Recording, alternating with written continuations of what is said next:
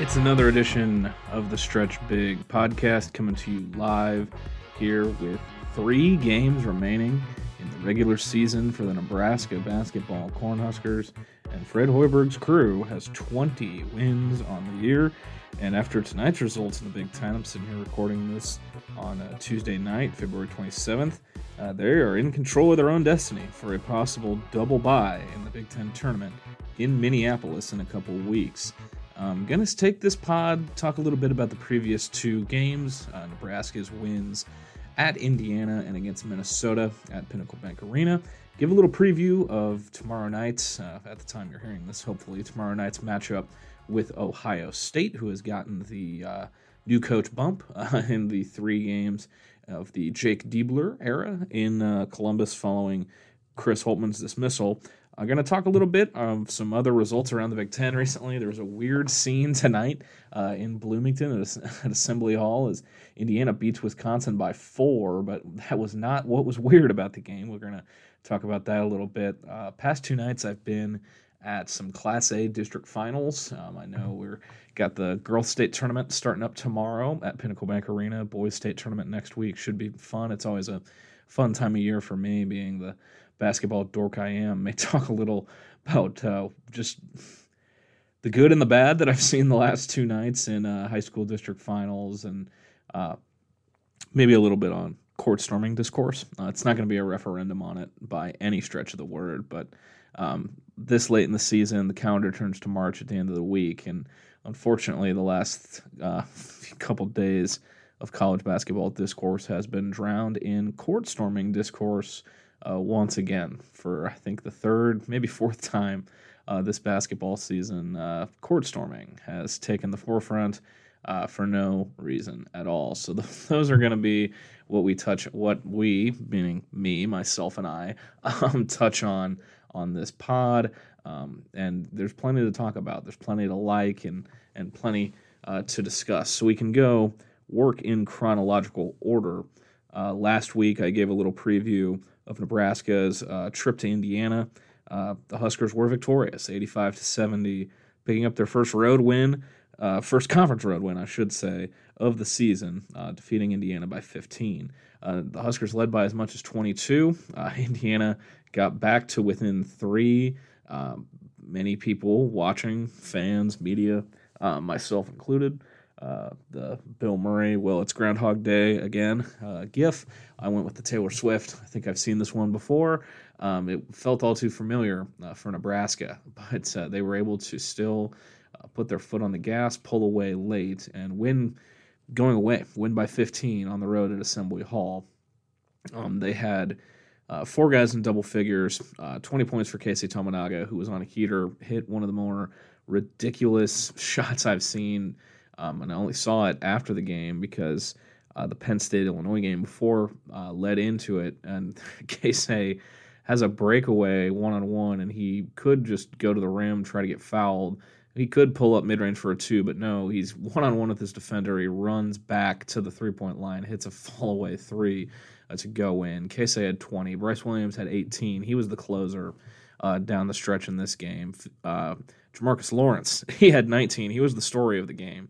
Uh, six of eight from the field, five of five from three, six boards, five assists uh, coming off the bench. We are going to spend a little, a lot of time probably talking about the Jamarques Lawrence assance. We talked the CJ Wilcher assance at the beginning of the year. Now it's time for the other, the Jersey boy. Um, it's been a good little run for the Jersey boys here. If they could have big games at the same time, who knows what could happen for Nebraska. But 20 for Tominaga, 19 for Lawrence, 18 for Williams, 15 for Juwan Gary um, against the Hoosiers. And that game, you know, Nebraska got off to a torrid start. They made 14 threes. They finished 14 of 33 from three.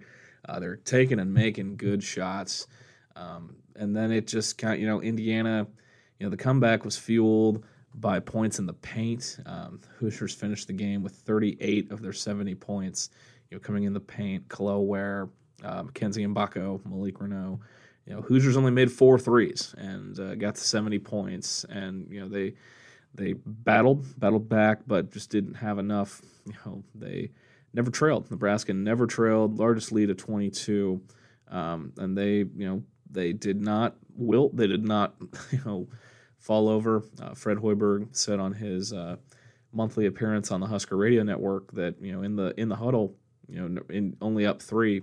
You know, he said if uh, before the game, fellas, if we, you know, you, we had a you know, you told us we'd have a three point lead you know, at the under 12 timeout, you know, we'd, we'd take that. We'd take that as a win. And uh, they, you know, didn't fold. He, taught, he gave credit to uh, Boogie Coleman for uh, rallying the guys, you know, telling them they had it, they got this, and uh, willing, helping willing them stay focused and uh, finish down the stretch uh, in Bloomington. So Nebraska finally gets the Big Ten road win, uh, monkey off their back, the asterisk off their resume, uh, their second true road win of the year, uh, and you know that was win number 19. And it, you know, at Assembly Hall, no matter how Indiana's season is going, that's a tough place to play. It's a tough place to win. It's a unique, um, unique building, sight lines, backdrop, everything that goes into it.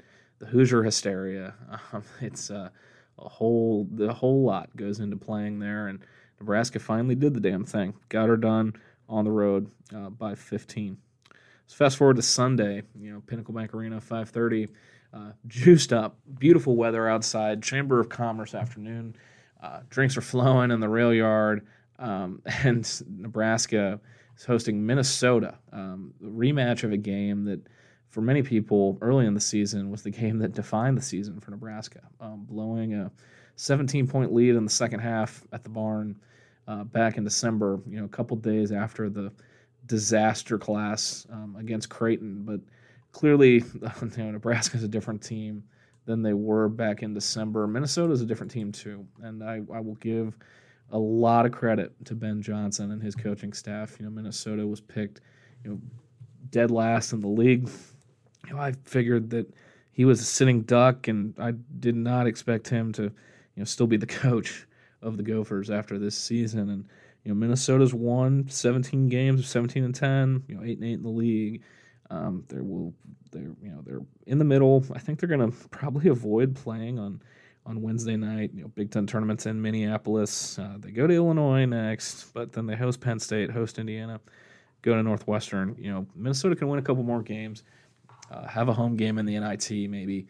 Um, and avoid playing on Wednesday night, you know, in their hometown, you know, down the street uh, at the Target Center when we get to the Big Ten tournament in a couple weeks. But this game, you know, Minnesota gets off to a five nothing lead out of the gate, and you know that was you know Nebraska took the lead back and never looked back. They uh, got led by as many as 23 uh, in the second half, and they won the game, you know, by 18, 73 to 55 at PBA on Sunday. And I, I think Nebraska controlled every single um, every single area of this game from start to finish. I know the first half wasn't the prettiest, especially to start. You know, it was 28 20 at half. Uh, it took a little while for both teams to get going, you know, in any semblance of offense. But I think from the start, Nebraska, they were getting the looks they wanted. They were getting good shots. They were getting to the rim. You know, they missed a few bunnies. They had some good, you know, open looks on jump shots that, you know, hit back iron or, you know, rimmed out. You know, it was just you know some weird some weird misses, but you know when they finally you know got it rolling, they were able to put the foot on the gas, and it wasn't just you know shot selection. Their defense was pretty good. Um, Minnesota did miss some good looks too, but I think Nebraska controlled that end of the court. Uh, Nebraska won the rebound battle 44 to 38. Um, you know, Nebraska was able to bring in 11 offensive rebounds. Um, you know, after you know emphasis was put on on toughness by Fred Hoiberg and his staff going into this game. Um, we heard from Brice Williams and Juwan Gary after the game, and uh, another big game for Juwan Gary 22 points, eight rebounds. He had four threes. Uh, Nebraska only had nine for the game. Four of those nine came from Gary, who made a, hit some big ones. Uh, the only guys who made threes in this game were Gary, Brice Williams, and Jamarques Lawrence. Um, and Nebraska still found a way to score 73 points. Uh, they, you know, they I think they controlled every area, you know, from start to finish. They did what they needed to do, and uh, they avenge they avenge the loss to Minnesota early in the year. They protect home court, check the box to get to 20 wins. You know, Fred Hoiberg noted after the game that you know for him, for them to win a game going away where Keisei Tominaga is 0 for 4, Rienk Mast is 0 for 3, CJ Wilcher is 0 for 2, Sam Hoiberg is 0 for 2 from 3. Those guys are 0 for from 3, and Nebraska still won by double digits. That's a testament uh, to the the rest of the guys on the team for stepping up. You know, I sound like a broken record, you know, talking about this, but you know that's this is the best form in Nebraska. They had four guys in double figures. Gary with 22. Brice Williams was pretty damn good again, 15, eight boards, um, and then Marcus Lawrence with 11, and Rienk Mast. You know he had to take 12 shots to get to 10, but still four guys in double figures. You know that's the best form of this Nebraska team. Multiple guys coming at you in multiple ways. Uh, that's the best recipe for this group going forward. I mean, they only shot 39% from the field, 32% from three, but um, you know they forced 13 turnovers, uh, got only eight points off of those 13 turnovers, but they you know they controlled it. They controlled it from start to finish. I was never, you know, I was never thinking, oh, here comes the here comes big bad Minnesota and that was for the most part because you know the story in the second half of the first game back in December was you know crashing the boards, physicality, you know playing inside. You know in that game, I forget what the deficit was on the boards, but if you know Minnesota, they were just getting second chance points. They were doing all sorts of stuff, and in that first game, you know Dawson Garcia gets hurt within the first five minutes, and um, and they you know, Minnesota had 13 offensive rebounds in that first game uh, back in December, and that's you know that's uh, that you know was a was a big part in it. Uh, they had guys like you know uh, Joshua Ola Joseph who barely played you know in this game. Uh, he only played eight minutes in this one. He played big big minutes in the first game in December. He had 15 and five in the first game. Just uh, you know two points in this one. That's because Dawson Garcia was healthy, and even with Garcia back, he only had he had ten and eight, but he was on two of six shooting. He fouled fouled out, had three turnovers.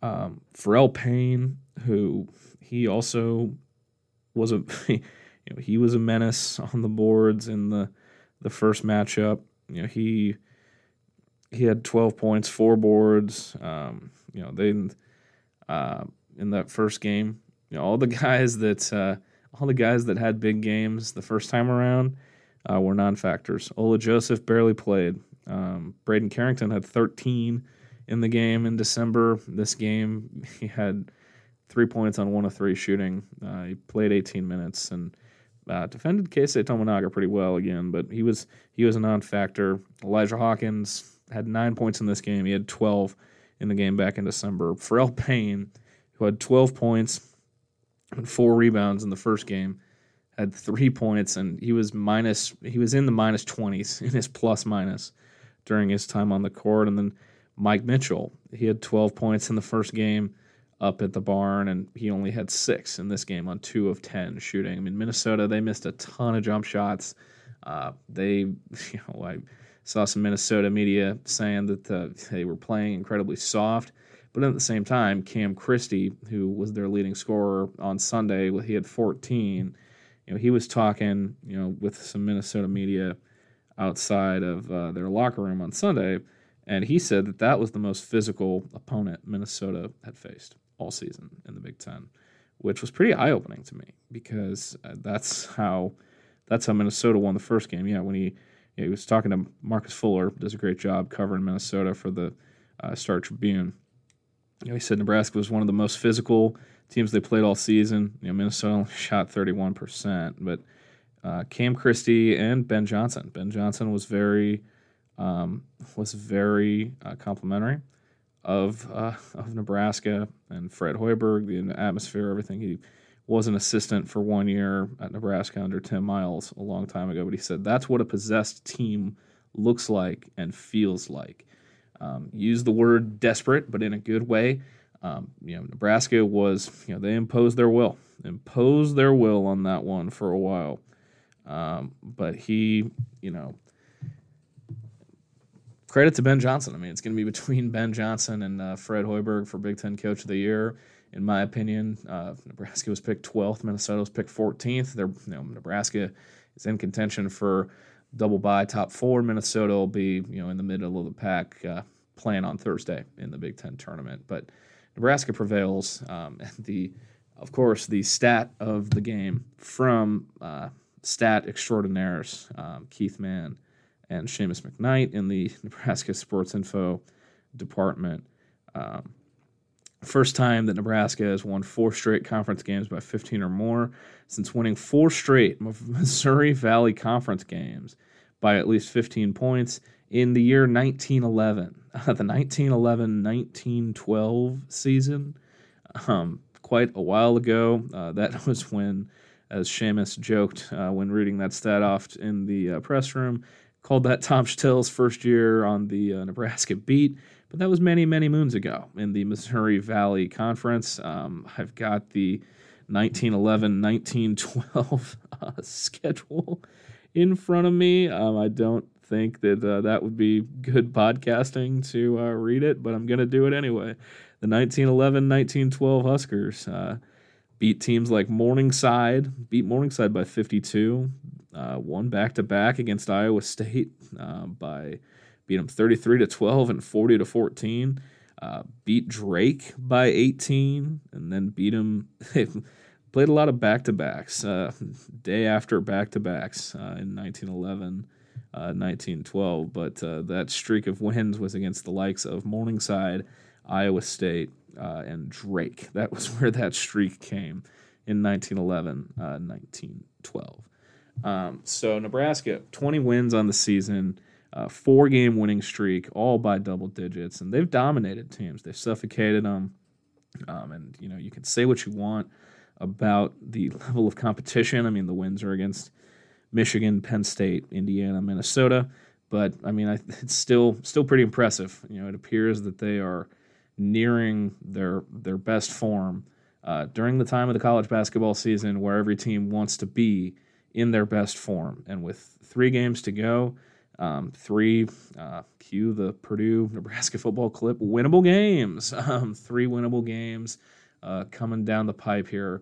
Um, you know, who knows what? I mean, I mean, I think Thursday night at, at Ohio State. I mean, I think that's the swing game. I think if they, they being Nebraska, can go on the road and get a quad one road win in Columbus, I think they can they can finish three and zero, oh, uh, get to twenty three wins in the regular season, and then we do not have to have any more discourse about bubble or people worried about playing in Dayton, uh, anything like that. But obviously, you have to go on the road on Thursday to Ohio State, who has uh, two pretty impressive wins in their uh, three games under Jake Diebler. Uh, talked about it last week, beating they beat Purdue by four in Columbus. Went on the road, lost by nine to Minnesota at the barn. Um, I did not do a second pod last week, but um, they went on the road to Minnesota and lost. But then on Sunday, while we're getting ready for uh, the game in Lincoln, uh, they win a wild one at the Breslin Center. They were down 10 at halftime. They outscore Sparty by 13 in the second half, and then Dale Bonner hits a wild buzzer beater three uh, for Ohio State's first win at the Breslin since 2011.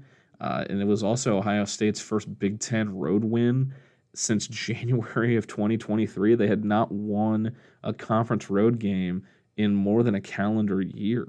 And for them to go on the road do that at Michigan State, which is always a tough place to play. Michigan State uh, trending upwards. You know, I've alluded to it multiple times on the pod. Tom Izzo has said that you know his team's going to make a run at some point, and they had been you know, making it. But there's still a lot of questions about that Michigan State team. You know, when I dissect the league at the end of the year, you know, Michigan State is going to be up there in terms of uh, you know, disappointments. They had some pretty high expectations uh, coming into the season. You know, they probably are going to still make the NCAA tournament because the the metrics love them for whatever reason. I don't know if Izzo's using some dark voodoo magic on the on the computers, but you know, they are still a darling uh, in the metrics when you look at them. Uh, so they'll probably let's see how does Michigan State finish the season? Yeah, they lost to Ohio State on Sunday. They have three more games at Purdue at Mackey on Saturday night. That'll be uh, interesting. Uh, they host Northwestern, um, and then they go to Assembly Hall on uh, on sun, the last Sunday of the year for a CBS game at Assembly Hall. So that'll be an interesting finishing stretch for Sparty. They need to need to win some games, solidify themselves as a tournament team. But this is not a big go green, go white overreaction. But you know, we can talk a little bit about Ohio State. Obviously, you know, these last three games, you know, Chris Holtmann gets fired. Um, I said last week that they looked like a completely different team against against Purdue, despite what uh, Matt Painter tried to say that they ran the same stuff, they had the same personnel, would have been the same result if if Chris Holtmann was there. But I mean, it's they, you know, I think they're they're playing a lot more connected. They're playing more, you know, true to the talent that they have on the on the team. You know, they I don't think they should be near the bottom of the Big Ten with some of the talent that they have on this roster. Bruce Thornton, you know, he he's been their best player all year. You know, he's kind of been on a tear these last three. Had 22 against Purdue, had 25 against Minnesota, and then uh, against Sparty on Sunday. Was actually, you know, not great, but you know they only had a couple guys hit double figures. Their leading scorer, you know, came off the bench in that one on Sunday, but um, they've been they've been uh, you know, they're different. They're different watching them. I don't know what it is. I'm not a body language expert. I'm not a basketball coach. I just wanted to be one at some point, but you know, they they look different to me. You know, playing more like the sum of their parts. Uh, I don't think you know Diebler is going to be in the running for the job. I you know he, he was a finalist for Valparaiso last year, um, per what I've been told. You know he comes from a coaching family. His dad was a longtime high school coach in the state of Ohio. Uh, his brother John uh, is an assistant coach with Thad Matta at Butler, and you know that's a they're a coaching family. Jake Diebler will have opportunities this year. I don't think he'll be in the running for the Ohio State job, but um, you know uh, the big the story right now, you know, looking at them aside from the the interim coach bump, Jamison Battle missed the game on Sunday at Michigan State with an ankle injury. Um, they, um, you know, it's not expected to be long term. You know, per Diebler, uh, they were without without him on Sunday. You know, Battle is the top three point shooter in the Big Ten. Um, was listed as questionable for the game, didn't play. Uh, Diebler said if the game had been a day or two later, probably would have been different. So, you know, based on that trend, I'm you know expecting him to likely play against Nebraska, but it'll be you know his first game back after you know, sitting out with an injury. You know, looking at their personnel, you know, Battle, Battle's their second leading scorer, uh, 14, 14 and 5. Uh, 46% from the field, 44% from three. That's what makes him the top three point shooter in the league. But um, he did not have a great showing in his uh, return to the barn. Um, he transferred to Ohio State from Minnesota after last year, last year if you forgot. But uh, Thornton's their leading scorer at 16, uh, three boards, four assists. 42% from the field, only 31% from three. Um, he'll take them, but I don't know if he'll make them. That applies to Roddy Gayle too. Roddy Gayle Jr. He's only shooting 27% from the field, 44%.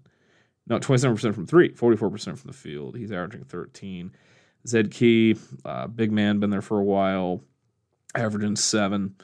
Um, Felix Okpara, uh, he's who I forgot about, you know, previewing the first matchup with Ohio State earlier in the year. He was the one who was not uh, quick enough to keep up with Rienk Mast on the perimeter in that first matchup. But then Evan Mahaffey, uh, five points a game. Dale Bonner, four points a game. Uh, Scotty Middleton, three.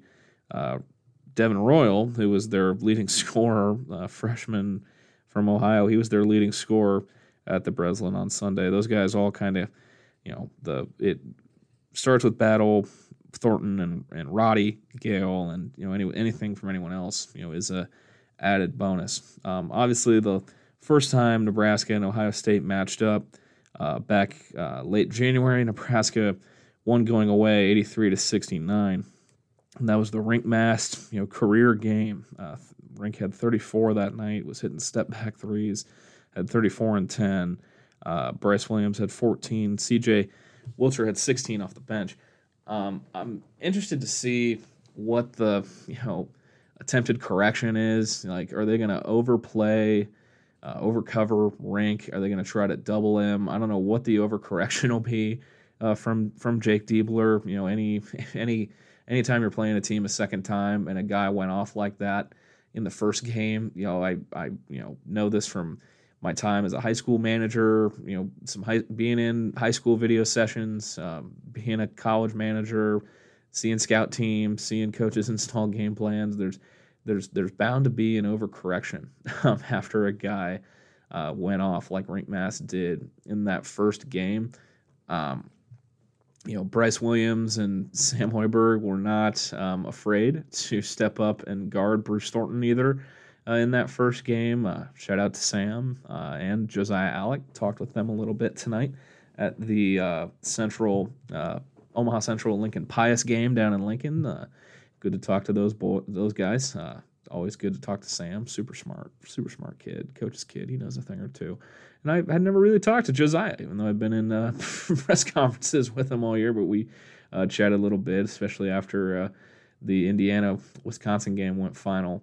Um, but I, you know, Sam Hoiberg, you know, I he'll play a key role in this game again. He his defense in the first game against Ohio State on both Thornton and Gayle was was key.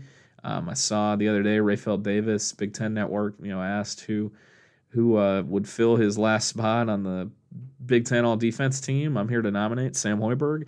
Um, his defense has been crucial for Nebraska against some pretty good guards on plenty of teams. Um, I know first time they these two teams matched up, Brice Williams started on him, but uh, uh, Sam played some crucial defense uh, in the in that game as well. Um, another thing from that first game was that when Thornton and Gayle were really getting after it, was when Keisei Tominaga was on the court. They were definitely hunting him uh, on the defensive end. That led to Keisei not playing too much. Uh, people kind of questioning, wondering what was wrong with Keisei. Why wasn't he playing? I'm interested to see if they, you know, go back at him again. I'm sure they'll be hunting him on defense as long as he's on the court, um, especially since he's been on a good little hot streak uh, on offense. I'm interested to see, you know, if Nebraska adjusts, you know, the matchups defensively to not hide him. I mean, you can't hide you can't hide him on defense, but try to at least give him some help uh, with Thornton and, and Gayle because they're big bodied guards. You know, Bruce Thornton's built like a running back. There's no really other way to describe him. But, you know, I think this is the swing game for Nebraska left on the schedule. I think if they can go on the road, get a quad one, interested to see what the atmosphere is like at uh, the Schottenstein Center. I'm sure it'll have a little extra juice. Uh, not, well, there's not usually that much juice, but there'll be more juice than usual coming off the Michigan State win, uh, the interim coach bump, uh, everything going on in Columbus. But yeah, that's a really big cavernous arena. Uh, so we'll see what that atmosphere is like. Also, a 5:30 tip on uh, Thursday, 5:30 uh, FS1, Nebraska at Ohio State. Um, I think I think Nebraska can do it. Um, yeah, I think they, you know, like I said, winnable game. Um, but it's you know going to come down to how they defend the guards, uh, especially Thornton uh, and Battle. Um, you know they we've seen Nebraska's defense you know allow some three point attempts. Jamison Battle's been been on one from three. I'm interested to see how they match up with him, uh, defend him on the three point line, and uh, you know Sam can Sam Hoiberg and Brice Williams uh, repeat the performance that we saw back in January when defending Thornton uh, and Roddy Gayle. So that's a look. You know, looking back at the last three, last two games against Indiana, Minnesota, little Ohio State preview. Uh, we can take a little, we can take a look around the Big Ten. Uh, some recent results, uh, uh most notably tonight. Um, like I said, recording this on Tuesday night, Indiana knocks off Wisconsin 74 to 70 at Assembly Hall. Um, that win probably means a lot just for the psyche of Indiana basketball fans of that coaching staff, of which I you know, know pretty well. A much, much needed win. But the weirdest part of this game, so with just over 10 minutes to go in the game, Wisconsin, you know, the, Wisconsin was down five at half. They came back, tied it up at 54, a little over 10 minutes to go. And then alarms start going off at Assembly Hall. And there's an announcement playing over the speaker telling people to evacuate, get to the concourse. Um, they wound up clearing the building and following along on Indiana Twitter with some people like Jeff Rabjohns, um, Zach Osterman, some guys who do great, great work uh, covering the Hoosiers. At first, people didn't know what was going on. there were people were worried, like, why are we being told to clear the building? People saying they had not seen anything like it. Um, really, really weird scene. And it was right when Wisconsin had gotten back into the game as well. But Indiana finishes it off, gets the four point win. Uh, with that Wisconsin loss, moves Nebraska into fourth place in the Big Ten standings thanks to the tiebreakers. Um, looking at the finishers, the finishing stretches uh, for uh, the other teams in the running for the four spot, uh, shout out to Brian Christopherson, Husker 24 7, for throwing this up on Twitter earlier. You know, Northwestern's in third right now at 10 and 6. Uh, Nebraska and Wisconsin tied at 10 and 7. Uh, Northwestern finishes at Maryland. They host Iowa. They go to the Breslin, and then they host Minnesota. Uh, Nebraska at Ohio State, uh, hosting Rutgers, and then at Michigan. Wisconsin hosts Illinois, hosts Rutgers, goes to Mackey. Um, I like Nebraska's chances to get the four, and even you know Northwestern without Ty Berry, um, I don't really you know they're still a good team, still got Boo Buie, but you know, they could drop one, maybe two. Uh, I like Nebraska's chances. They could maybe jump up to the three seed. Do I dare say it? Um, but things have, appear to be breaking their way, and you know the the uh, you know like I said, swing game Thursday night um, with Rutgers and Michigan on the other side of the Ohio State game. So that was the most notable result um, tonight. Uh, Iowa beats Penn State by nine. Hawkeyes now up to 17 wins. Payton Sandfort notches the first triple double in Iowa basketball history, and he does so only making three field goals. Uh, he was three of 11 from the field, but he shot 19 free throws. 19 free throws. So had uh, 26, 10, and 10 for uh, Payton Sandfort uh, tonight. So some other notables around the league. Uh, Nebraska, like like I said, you know the Ohio State Mich- Michigan State game uh, from Sunday.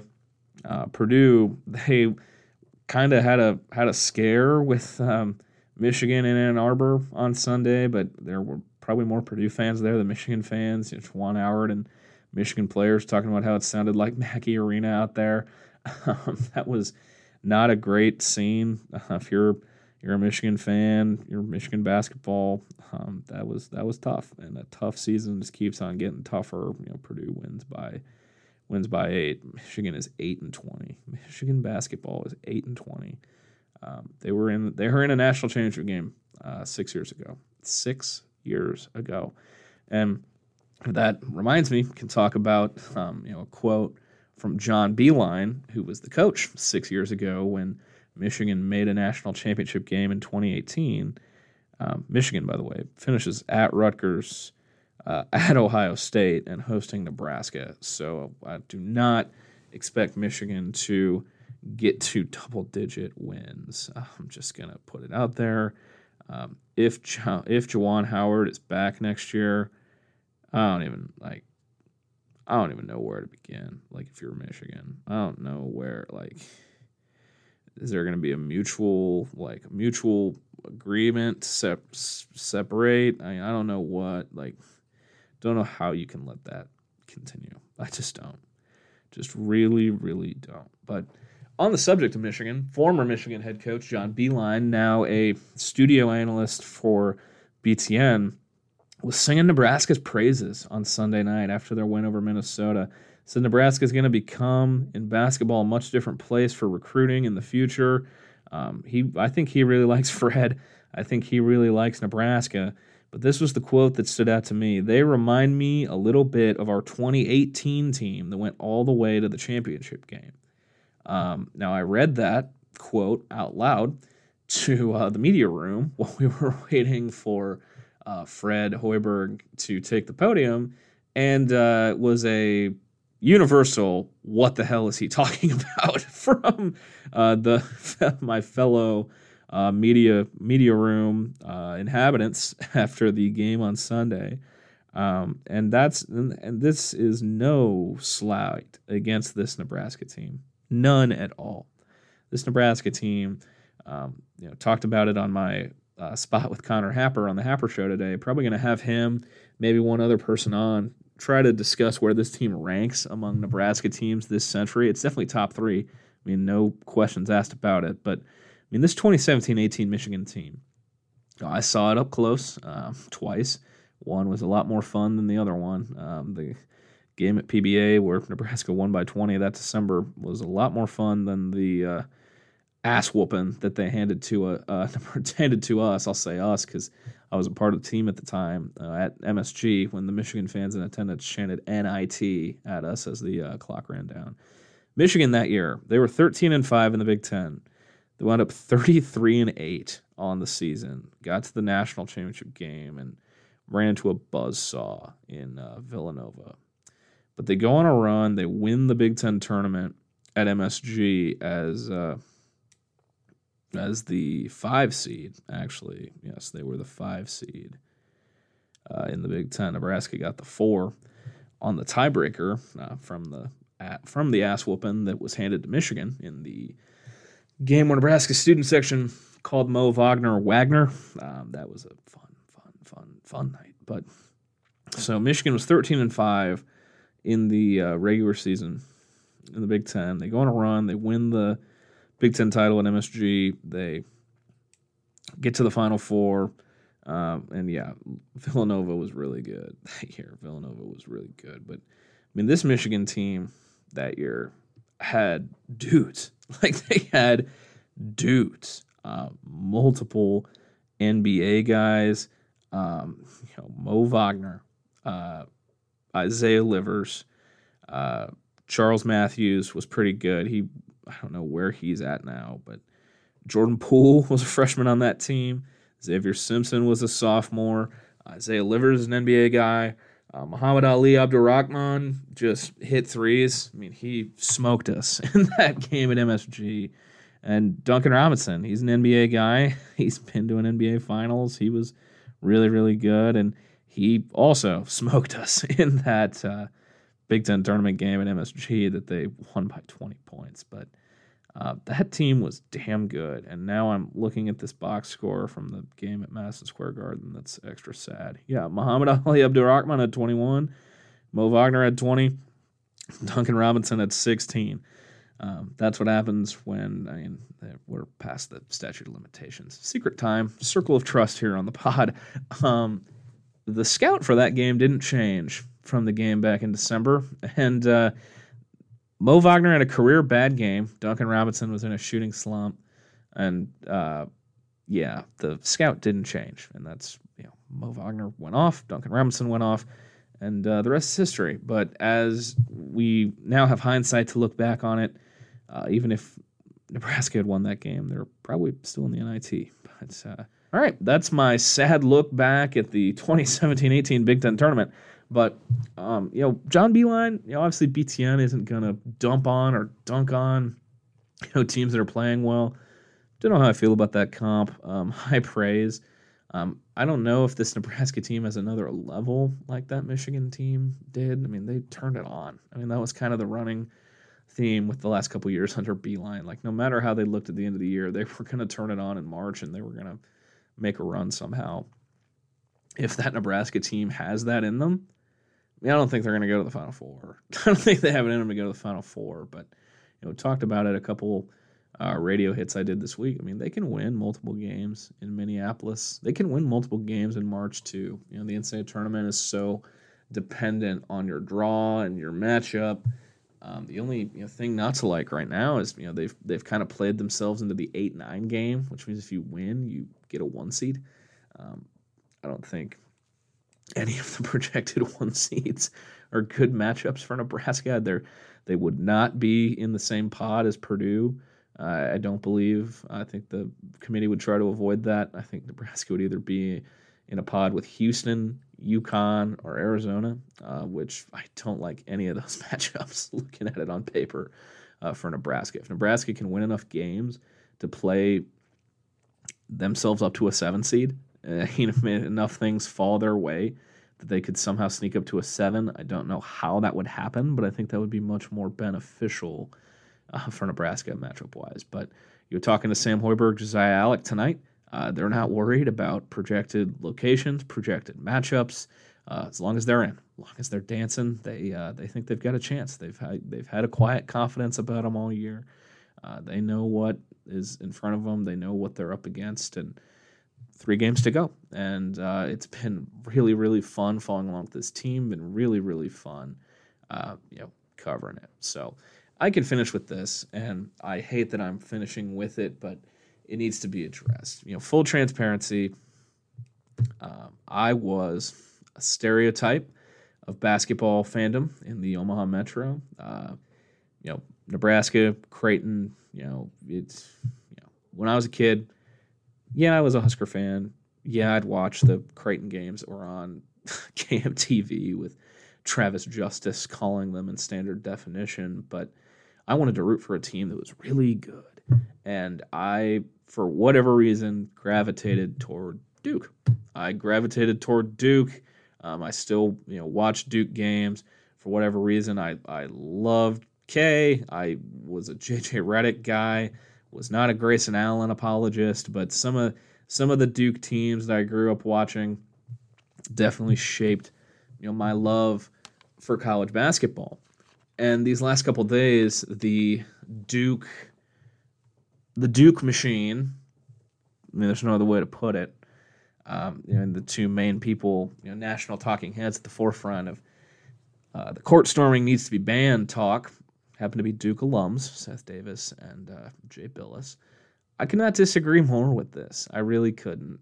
I'm kind of ashamed as like a college basketball guy. You know, people call me a basketball sicko or whatever, but kind of irritates me that you know we're still talking about court storming and you know it, it's clear that not all arenas are created equal in preparedness. You know, Trev Alberts was quoted in an ESPN story this week saying, you know, when Nebraska beat Purdue, there wasn't really a plan uh, for PBA, but by the time you know the Nebraska men beat Wisconsin, the Nebraska women beat Iowa, there was a plan in place. You know, we saw in the you know the Creighton game in Omaha, Creighton upsets UConn, and you know the security at the CHIL Center basically wall off the UConn bench.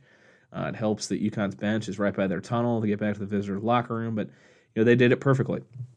Um, and then on sun on uh, Sunday, Saturday, it was over the weekend. You know, Wake Forest beats Duke. Um, Wake Forest in need of a signature win. Uh, they're on the bubble. They're hunting for a. They're you know they're hunting. Steve Forbes, Hunter Sallis has a career day. Drops 29 points on Duke. Wake gets a big. You know it's not the perennial rivalry game, but it's a, it's a triangle game. You know, out in North Carolina, that means you know beating Duke. I think I heard a stat this week that um, 50, 56 out of 80, forget the exact number, but it's a very high percentage of times that Duke has lost on the road as a ranked team. The court has been been stormed in the last decade. I want to say I forget the exact stat, but it was it was a you know, daunting statistic. And you know, Duke is coming into your building. You'd think to at least somewhat be prepared for you know beating Duke and the reaction that comes with beating Duke. Couple that with Wake being in such need of a big win, and you know the staff at the Lawrence Joel Coliseum in Winston Salem clearly was not prepared.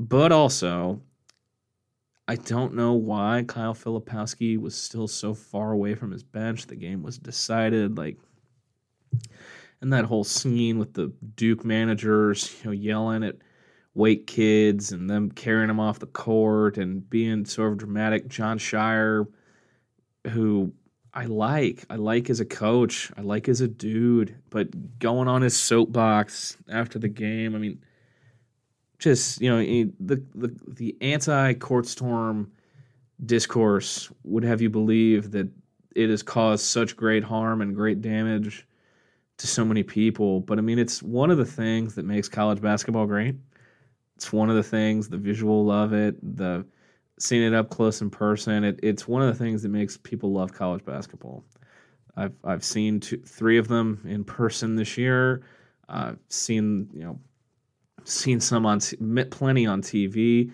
in my time as a fan. Um, I think one of the more pure things I've seen was last night. You know, Mississippi Valley State, who was winless. You know, they get their first win of the year in the in the SWAC, and they're they're people storming the court for their one and twenty six team in small town, middle of nowhere, Mississippi. I mean, that's the kind of stuff that lo- makes me love college basketball. That's what it's all about. Um, the call of you know the student announcers, you know, losing their minds, you know, saying shout out to every person they could possibly shout out. I mean, it, it, that's what college basketball is all about. Uh, court storming is a part. It's storming the court. It's a part of the pageantry of college basketball. You hear a lot of people talk about how much people love the pageantry and the tradition in, in college football. You know, college basketball, the storming the court, that's a part of the pageantry, the atmosphere. You know the you know the upset, the you know the the art of the upset that you know draws so many people in to the NCAA tournament, gets so many headlines during the regular season. Yeah, that's it's a part of it, and I'm not you know I don't think anytime there's an upset in a court storm, we need to have a referendum on it. But I've talked enough about it. Uh, I don't. Uh, I really, really hope that in these last couple weeks we we don't have to talk about it again, and it can go back into the pile of of things to talk about as we inch closer to the time everyone is going to have their eyes on college basketball, the NCAA tournament. Uh, so, so that's going to wrap up the pod. Um, touched on a little bit everything. Oh, high school basketball. We're not done yet. Last two nights, I've been in two pretty. T- pretty high tension gyms. Uh, it's been kind of ugly. Um, last night I was at Lincoln Southeast Creighton Prep. Uh, Lincoln Southeast wins in overtime uh, to get back to state for the second year in a row. Uh, tonight I was at Omaha Central Lincoln Pius. Uh, let me tell you, there's no love lost between Omaha and Lincoln. Let me tell you that. Uh, Lincoln Southeast hits a buzzer beater in overtime. They dog pile in front of Prep's bench. They then get the district championship trophy and go talk more trash to what's left of the Creighton Prep student section. There are parents yelling across the gym at, at prep parents and I would just like what what the hell is going on here? And then tonight I'm at you know Central Pius, packed house at Flavin Gym at, at Pius, still the hottest gym in the state. Felt like I was in a sauna, but you know Central wins pretty convincingly you know, forced close to 20 turnovers. The buzzer sounds. Central's entire team runs over to a packed prep student section, not prep, Pius, Pius student section, and just starts waving at them. there had been some some jawing from some central players during the game, but their entire team runs over to Pius' student section, waves goodbye to them, and, and then Pius kids start throwing trash back at them. I mean, it, I was a little ugly. It Was a little ugly, and I know it's high tension, you know, postseason play, but I I hadn't seen much like the last two uh, nights I've you know been to games. But state tournament week next week. Um, if you've listened to the pod, you know I am an Omaha Central grad, Omaha Central, Omaha North, first round state tournament game. Hello. Um, keep your hands to yourselves, Central North kids.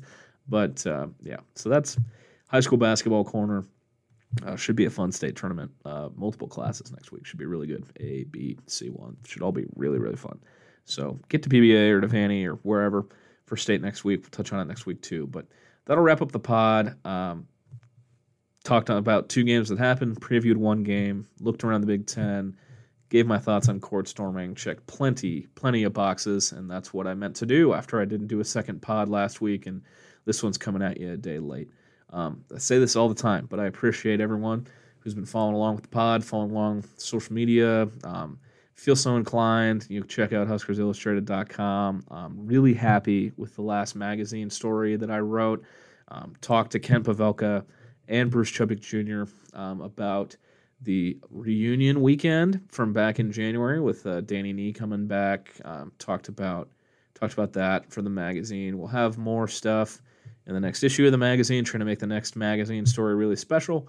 Um, and there will be some Big Ten tournament end of the season coverage on HuskersIllustrated.com. So if you go there and if you buy a magazine or feel so inclined to subscribe, uh, you're supporting great local journalism, uh, locally owned local journalism, uh, some very talented people, and then some jabroni with glasses uh, talking basketball over at HuskersIllustrated.com. But everyone who has supported anywhere, whether it's the pod, the magazine, social media, uh, you're appreciated. I'm forever indebted. Um, and there's more more fun stuff coming. Uh, it's going to be a fun next couple weeks uh, for basketball people around here. Um, if this is your first time tuning in, maybe a friend told you. Uh, you can follow the show on uh, on Twitter at Stretch Big Pod. Feel free to email the show, stretchbigpodcast at gmail.com. Questions, concerns, um, anything, anything's on your mind about Husker basketball, Big Ten basketball, local basketball, uh, anything you want to share. My line is always open, and I'm an open book. So feel free to reach out. You can follow me on Twitter at Jacob A. Bigelow. Uh, if you haven't yet, leave a review of the pod. Uh, leave a rating on Spotify, Apple. Um, it's much appreciated. Helps me out a ton. Uh, trying to grow the show before the end of the year. Going to decide if we want to do some off-season stuff once the off-season uh, comes, and you know we can decompress a little bit. But we'll cross that bridge when we get there. But as always, thank you all so much for tuning in. Uh, be sure to tell someone you love them these next couple days. Um, and, uh, be back after the Ohio State game, previewing uh, Senior Day against Rutgers. Um, four in a row, three games to go. Thanks for tuning in, and we'll talk again soon.